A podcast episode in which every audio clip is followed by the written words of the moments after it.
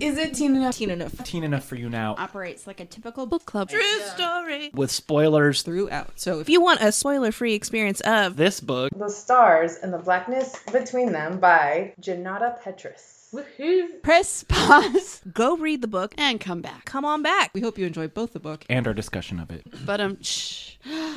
For the record, please state your name. Oh, well, hello, my name is Lindsay. What did you read? So, one of the other books that I, of the many books I have read, is called The Stars and the Blackness Between Them by Junauda Petrus. Woohoo! I read this on audio too. It's a very good Ooh, audiobook. and what is it about? Um, well, the audiobook, I must say, for audiobook readers, you'll know all the all the readers if you read Who? any teen books on audio. Bahni so Turpin? Bahni Turpin. Oh, and the author. So it was uh, there was two because this uh, has two main characters in it, and it goes between their two perspectives. And one of the characters, her name is what is her name? I don't remember. I'm so bad at names. How long ago did you read this? That should be another question Uh, here. about a month ago, not Okay. too long. I'm just terrible with names. Audrey, and she grew up in Port of Spain, Trinidad. Trinidad. Yes, I think that's right.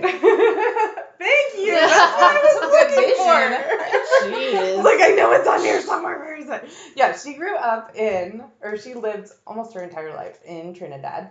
And um, when her mom got remarried, her mother became suddenly very religious and made her go to church every week. She was never very religious. She was very close to her grandmother, who was more into kind of like the voodoo type culture and um, more into to the, the spiritual practices as opposed to Traditional, maybe? traditional religion. Gotcha. Yes. So um, her mother makes her go start going to church, and while at church, she meets another girl who is her age, and they end up falling in love.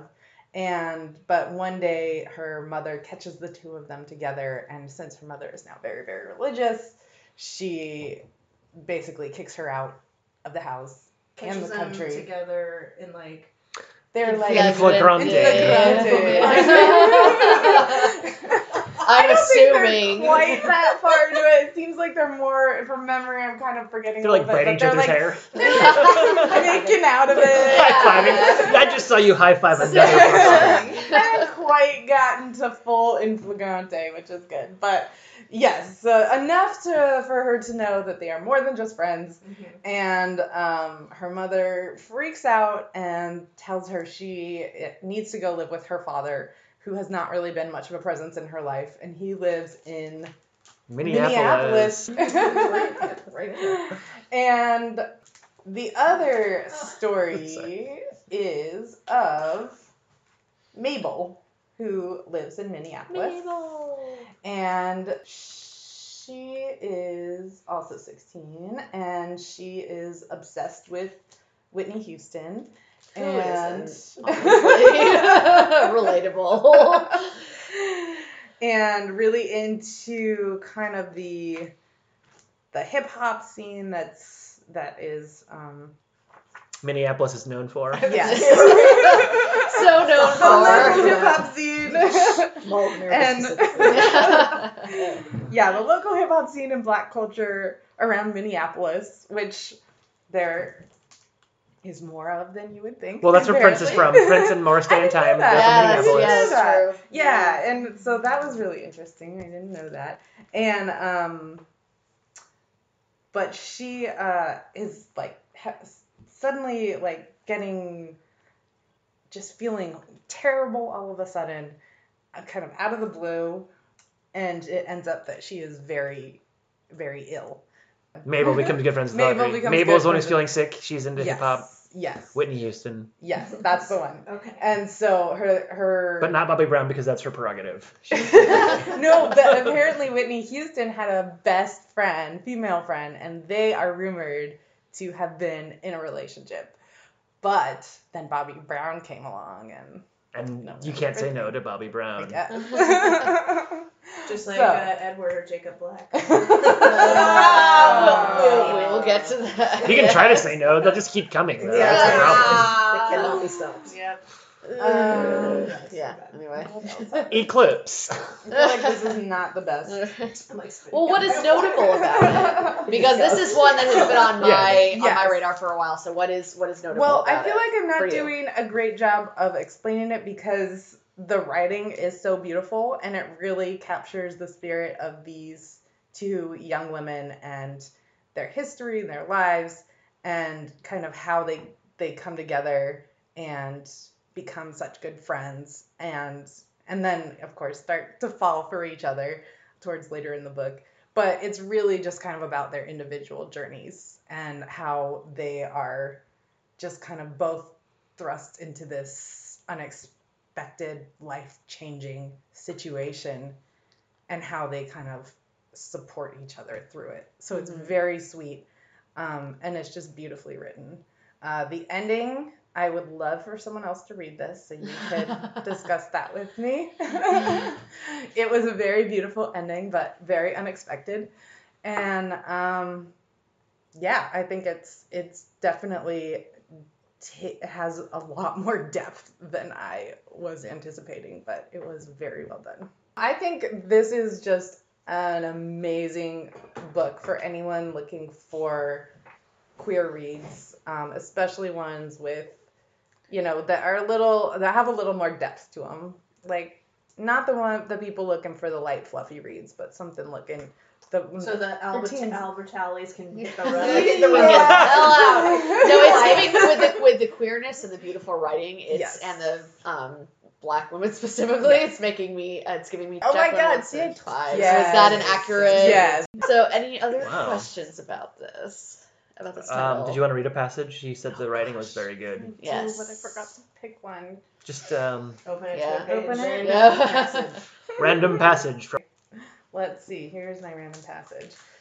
The next song on my list is my favorite band, Black Lovers. All of the musicians in the band are weird black kids, like me, I guess. I really like the lead singer, Queen Asantewa. I like them because they're just beautiful and different. They wear simple clothes and a fade haircut and sneakers. Their voice is really soft and deep and emotional, and they write most of their songs and play guitar. I think if I'm honest, I'm pretty sure I like girls, but I'm not really sure either because a part of me also likes guys like Terrell.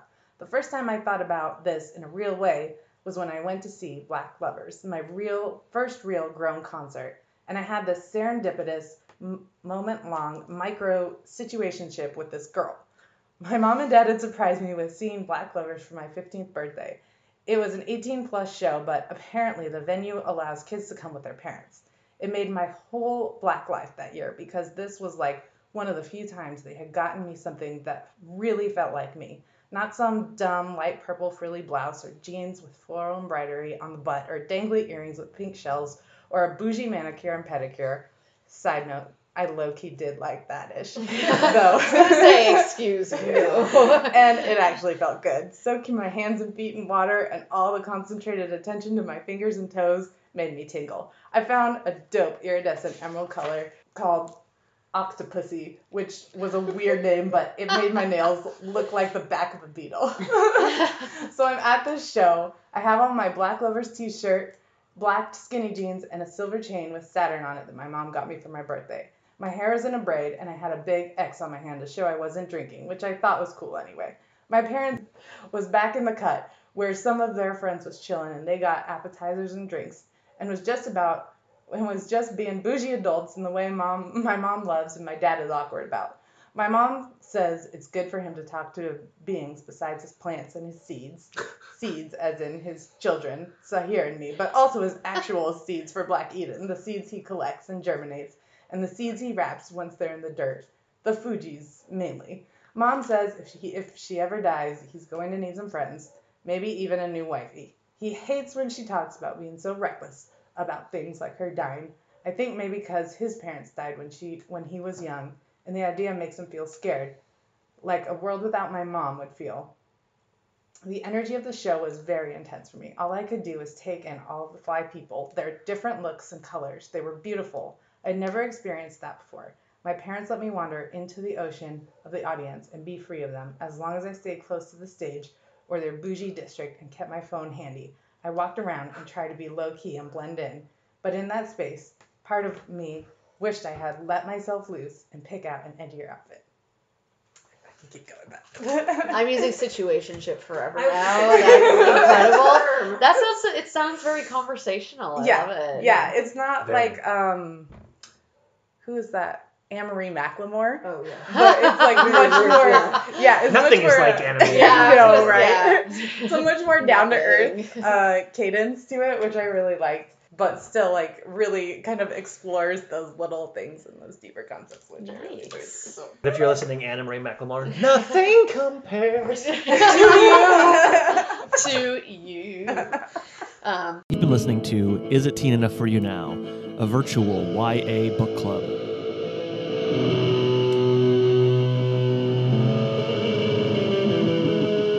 All of the recording, editing, production, and music was produced by the Is It Teen Enough for You Now panel Kim, Lindsay, Molly, Nate, Amy, Cash Money, aka Amanda, and me, Nathan.